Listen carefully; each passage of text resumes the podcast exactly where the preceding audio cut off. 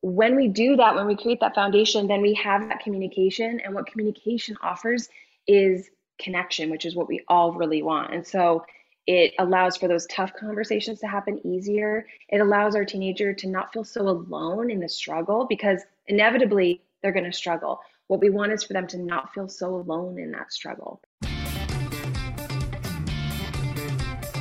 Hey everyone, I'm Maria Sansone, and this is Mom to Mom, the podcast. I'm so glad you're here with me this morning. I want to take a little stroll down memory lane with everybody out there. Think back, if you can, to high school. Ah, remember the high school glory days or not so glory days? To put things in perspective, when I graduated, these were the songs that were topping the charts, okay? Baby One More Time by Britney Spears, No Scrubs, I think that was TLC, and Genie in a Bottle. These were on the top of the charts. This is what we were jamming out to. Uh, it was some interesting times. Those were the soundtracks of my teen years. And although the sounds have changed, the teen years haven't changed all that much. It's still tough do you remember how hard it was being a teenager? So many mistakes were made, so many life lessons the ups, the downs, the challenges, a tough time, but oh, so important. And now here we are on the other side of things. Maybe you have a teenager, maybe you had a teenager, or maybe you're like me and you are about to embark upon these teenage years. They're going to come fast. I know they are. So today, who better to answer some of our questions about what to expect with the teenage years than the teen whisperer, Kirsten Kobabe? Kirsten is a family and teen coach. For nearly 20 years, she's helped parents use a modern lens to see themselves and their teens by helping them, and I think probably this is the most important thing, improve communication give them some autonomy, balance structure with flexibility, and all these other amazing things. She is a wealth of information and really, I learned so much from this conversation. So, here is my chat with the teen whisperer, Kirsten Kobabe. Well, good morning, Kirsten. Welcome. Good morning. Thanks, Maria. I hear you are the teen whisperer, and there are a lot of people at home right now who could really use your help. So, we are going to get into all of that because the teen years, woo, they are challenging, but they are so, so important. So, we have a lot of questions for you. But before we even get into all the tips and all the tricks that you have, I want to know why you decided to start working with this particular group? This group came to me when I was working actually as a therapist in New Hampshire and really sort of chose me. Of course, chose them back right away. I was having a lot of teenagers come into my office and want to come into my office and want to see me every week. And so that was really special. Um, that being said, I'd also worked with teenagers throughout my whole life.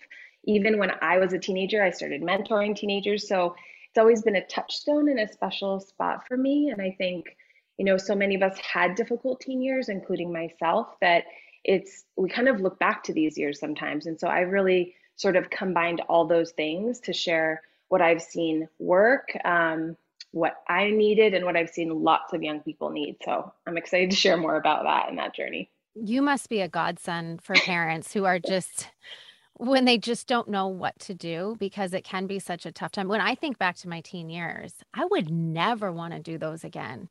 I mean, it was wonderful. There were some great experiences. It shaped who I was. Yeah. But it was tough, really, some of the toughest times for people. And then, of course, for the parents that are going along with it. So, one of the first things that you talk about is communication and talk about how important that is between parents and teenagers. Yeah, I resonate with, you know, everything you just said. I think we we do have a lot of these great memories and a lot of challenging ones. And so where communication comes into play is so many young people feel they can't talk or don't have anyone they can talk to about some big mm-hmm. things and even some small things, you know, anything. Um, and and a lot of those moments during the teen years feel really big. Everything's a little bit magnified. There's so much like new lens, new light, new perspectives coming in. And so communication. Also, hormones. Yeah. yes, there's all these changes. The brain is changing, all of that. And so this really does create an opportunity. It creates a, a huge opportunity. And so often we miss it because as parents, caretakers, guardians, it can be scary partly because of our own experiences. Like, who can I go to to ask this question that feels a little bit like I might get in trouble or I shouldn't be asking it? And so, creating that foundation where nothing's taboo and almost so your teenager knows how you would respond to any question is huge because then they're more likely to come to you if they know when I ask something, when I bring something up, this is how this person's going to respond consistently. Like I've seen it, they've shown me this. And so when we do that, when we create that foundation, then we have that communication. And what communication offers is connection, which is what we all really want. And so it allows for those tough conversations to happen easier. It allows our teenager to not feel so alone in the struggle because inevitably they're going to struggle. What we want is for them to not feel so alone in that struggle. That's what we all want. And so teenagers are just like us. okay. So let's kind of like role play a little bit because yeah. I I don't have teenagers yet, but I have a very mm-hmm. astute eight-year-old who comes to me with the the big questions when my mm-hmm. hair's on fire and I've got a million things to do and I'm not thinking on my toes and she hits me with like this massive life question. What do you recommend doing if your yeah. teen or your child comes to you and you don't know the answer mm-hmm. and maybe you you automatically want to like you know insert your own judgment and insert like what to do and what not to do and blah, blah, blah. What would right. be your advice i love that example um, it can really help to just really make this real and and there's so many examples of this for teenagers it could be about a party or their friend is in trouble or sex or even I don't want to go to school. You know, this is the stuff that does come up. And so when these are brought to us, one of the things we can do um, is remember to pause. And it sounds easier maybe than it actually is. It can be hard to remember that, to breathe, to pause, to hold on. It we also, want to fix. in my unscientific opinion, the pause, yeah. it buys you time, parents. It buys you time to catch your breath and be like, okay, how do I want to answer this? So go yeah. on. Don't mean yes.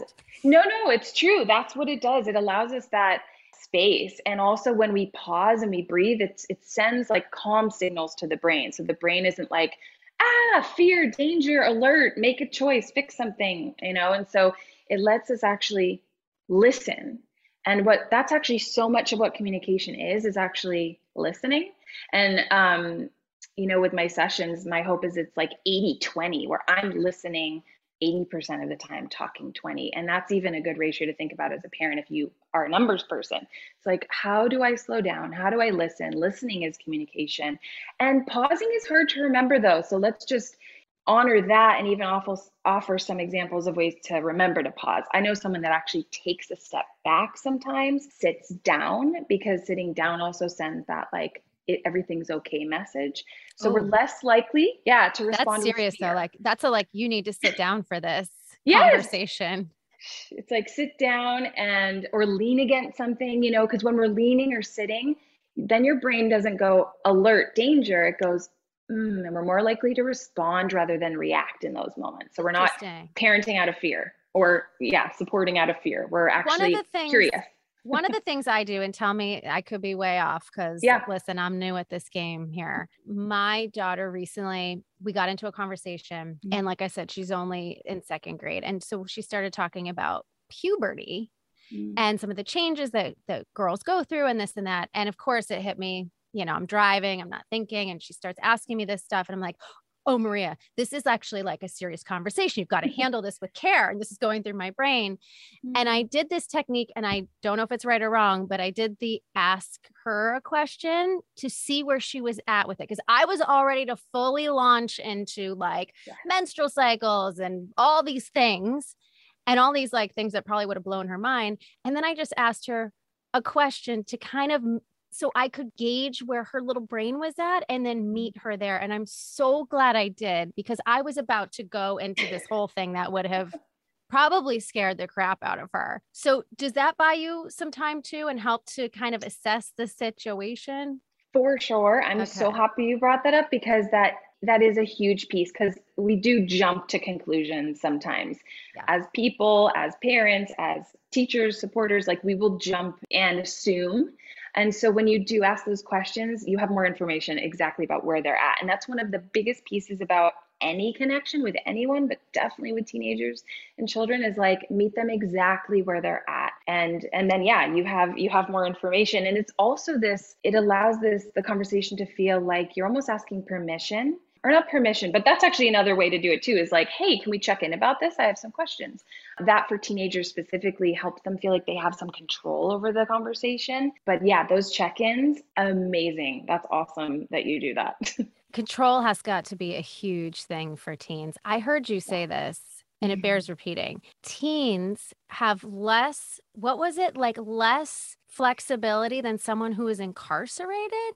Yeah, I read that in a book called Teen 2.0 and it's a it's a real thick book with a lot of good information in it. And that struck me. I also have a background working with people who are incarcerated and so it's and of course teenagers for 20 years now. So it's it struck me um, and if we think about it it's like yeah most of their days are at school right until they're 18 and that's seven plus hours a day not to mention homework um, you have to ask to go to the bathroom Sometimes teachers say no. It's really interesting uh, dynamics and what we've set up. And I could talk a lot about kind of the need for some shifts in that and and just where teenagers are at now and where that school got when it got invented and and what seed that you know what seed it came from it's so different now but yeah the need for control is really important because at this age and stage young people are really asserting themselves and finding their interdependence and their autonomy. And so having control, a sense of control and some control is super important. But of so course, boundaries too. how do we do that for a teen? How do we create boundaries, but and also create a sense of structure, but also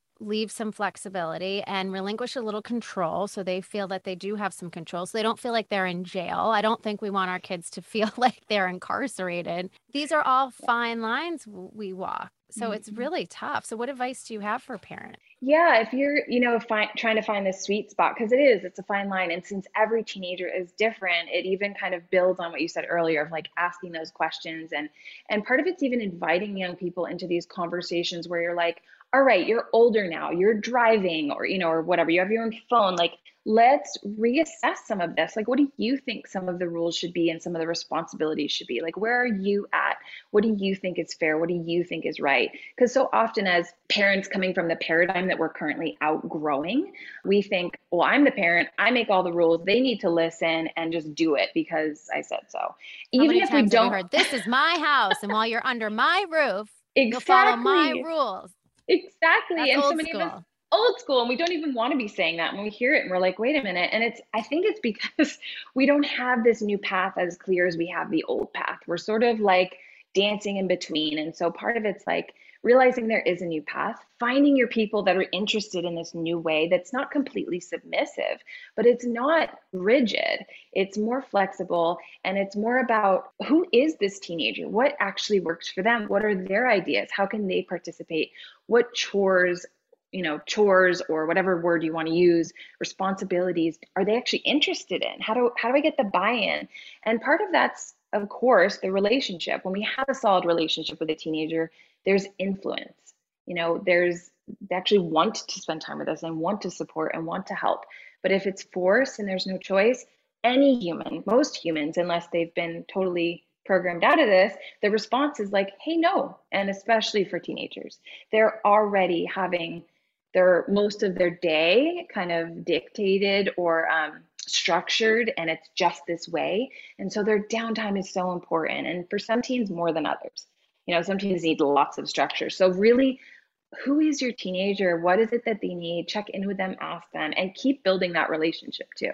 So, no conversation about parenting these days or teens would be complete without talking about social media. It's here. This is not something that we had growing up. So, how are you seeing this impacting the teens and parents that you're working with? There are some studies that at least I've read that talk about the difference between the middle school brain and the high school brain and girls and boys. And not that I want to divide things too much, but there is something here where there's a maturity level for some people where social media is just over their heads at some point. Some kids also haven't had practice along the way. What's appropriate? What can I say? What should I post? How should I be? How do I communicate with people in this realm?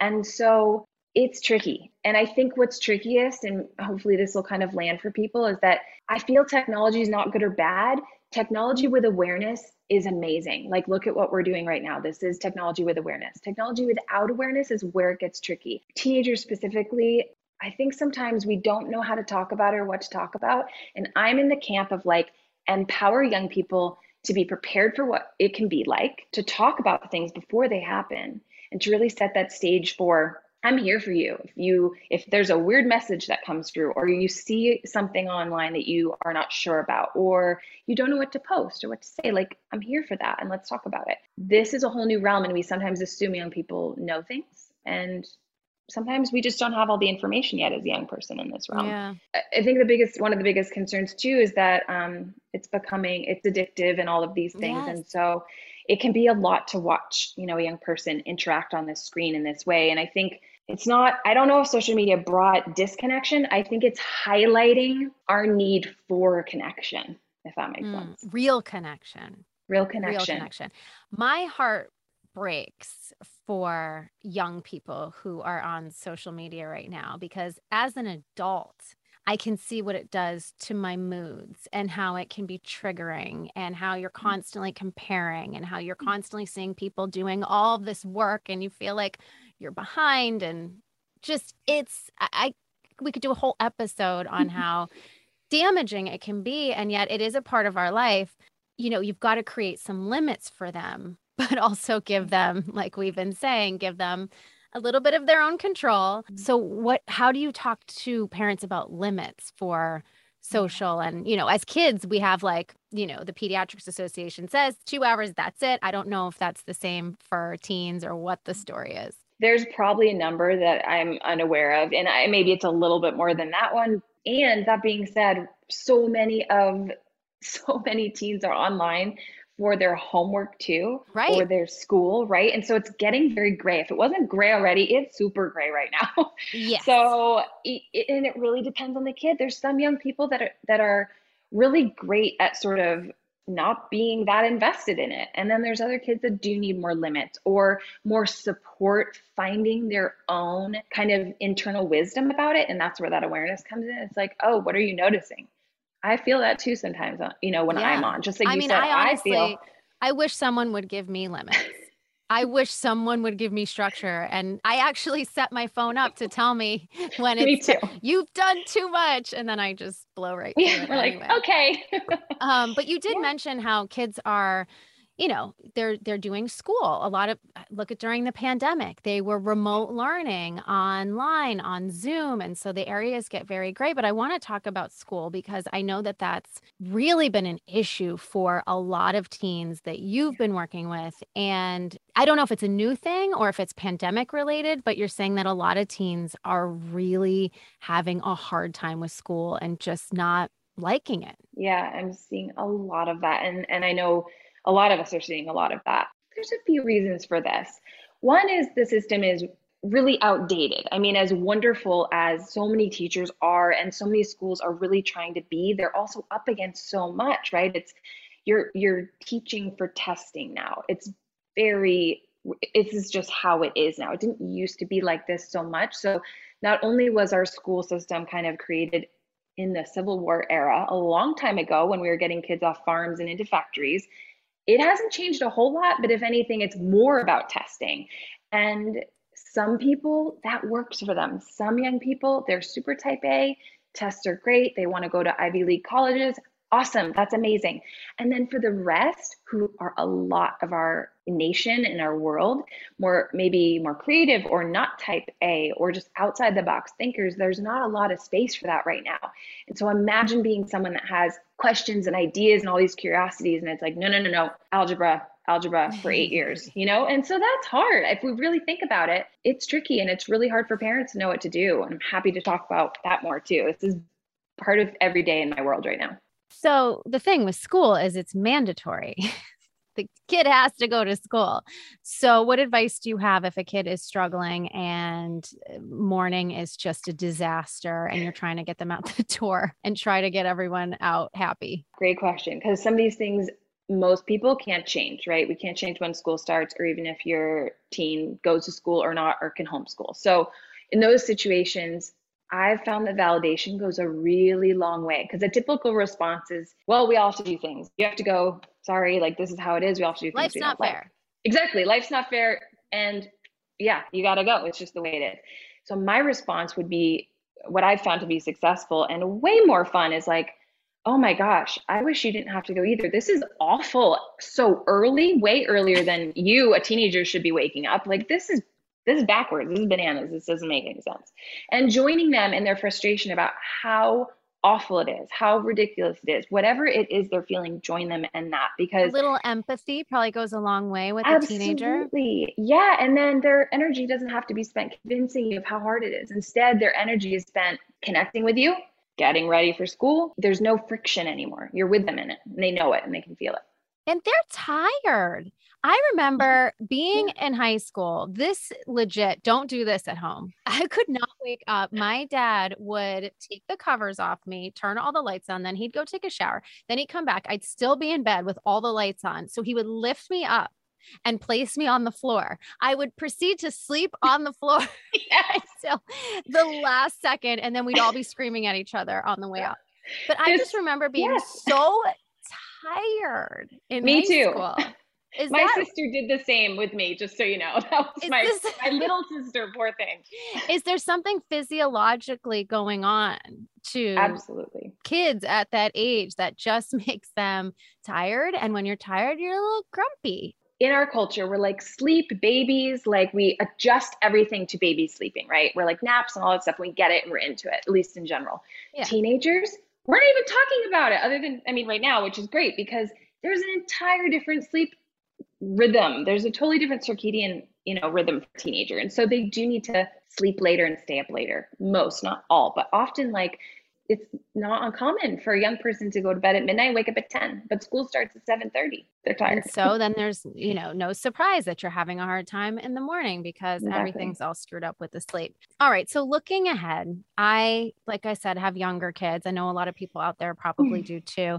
Is there anything that we can start doing now when they're in grammar school and all this to kind of mm-hmm. lay the groundwork for smooth transition into the teen years and most importantly kind of what we talked about originally which was communication. I think i want nothing more for my family than to always just have the lines of communication open. So things we can do now? Absolutely. And and they are great to start early because they're maybe even a little easier right? Your your child comes to you the question the pause, the breath, the sitting down, the getting curious.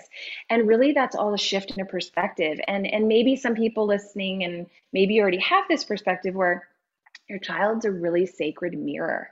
Kind of showing children show us what's still here, what's not integrated yet, where our fears are, um, and and maybe sometimes what's being suppressed. And so even just having that awareness of of that that perspective can help us get curious and when we're curious, we're less likely to freak out or react instead of respond, and we can really be more present. And so, all of those things build the relationship. They support the relationship, the connection, and that line of communication, keeping that open. Yeah. And then you're already doing it when they're in their teen years. It's already happening. And so, you keep doing it. And, and I think. And, yeah. Just giving them the respect too as Absolutely. little humans or teenage human beings, giving them that respect, I think goes a long way. And I think there's probably a lot we can learn from them as well for if we're sure. curious, like you said. For sure. Expect them to change, expect for you to change. And I love that you brought up that respect because it is a two way street. And teenagers really do, um, they're sensitive to that. And and they really need us to show up authentically and be real. And so, getting real with ourselves, being ourselves, and loving our teenagers and our children, if they're younger, exactly how they are right now. Well, you've earned your name today, the Teen Whisper. Kirsten, thank you so much for joining us today. Please let everyone know where they can find you out there online. Yeah, for sure. You can follow me at Kirsten Kobe on Instagram and go from there. I've got all kinds of free resources. I also offer free calls, one for every family if you just need a little bit of something. And the better we all are, the better we all are. So thanks for having me. You're going on my speed dial. Thank you so much. All right, that's a wrap for this episode of Mom to Mom, the podcast. Thank you so much for being here today. If you liked this conversation, please check out all of our episodes. You can binge them wherever you find your podcast. I also ask you very nicely to rate and review our show so that more and more people can see it and listen to it. And as always, thank you so much for being here. And if you're in the New England area, you can watch Mom to Mom on TV on Mondays at 11:30 on NBC 10 Boston. All right, that's a wrap for this episode of Mom to Mom, and I'll see you guys next week.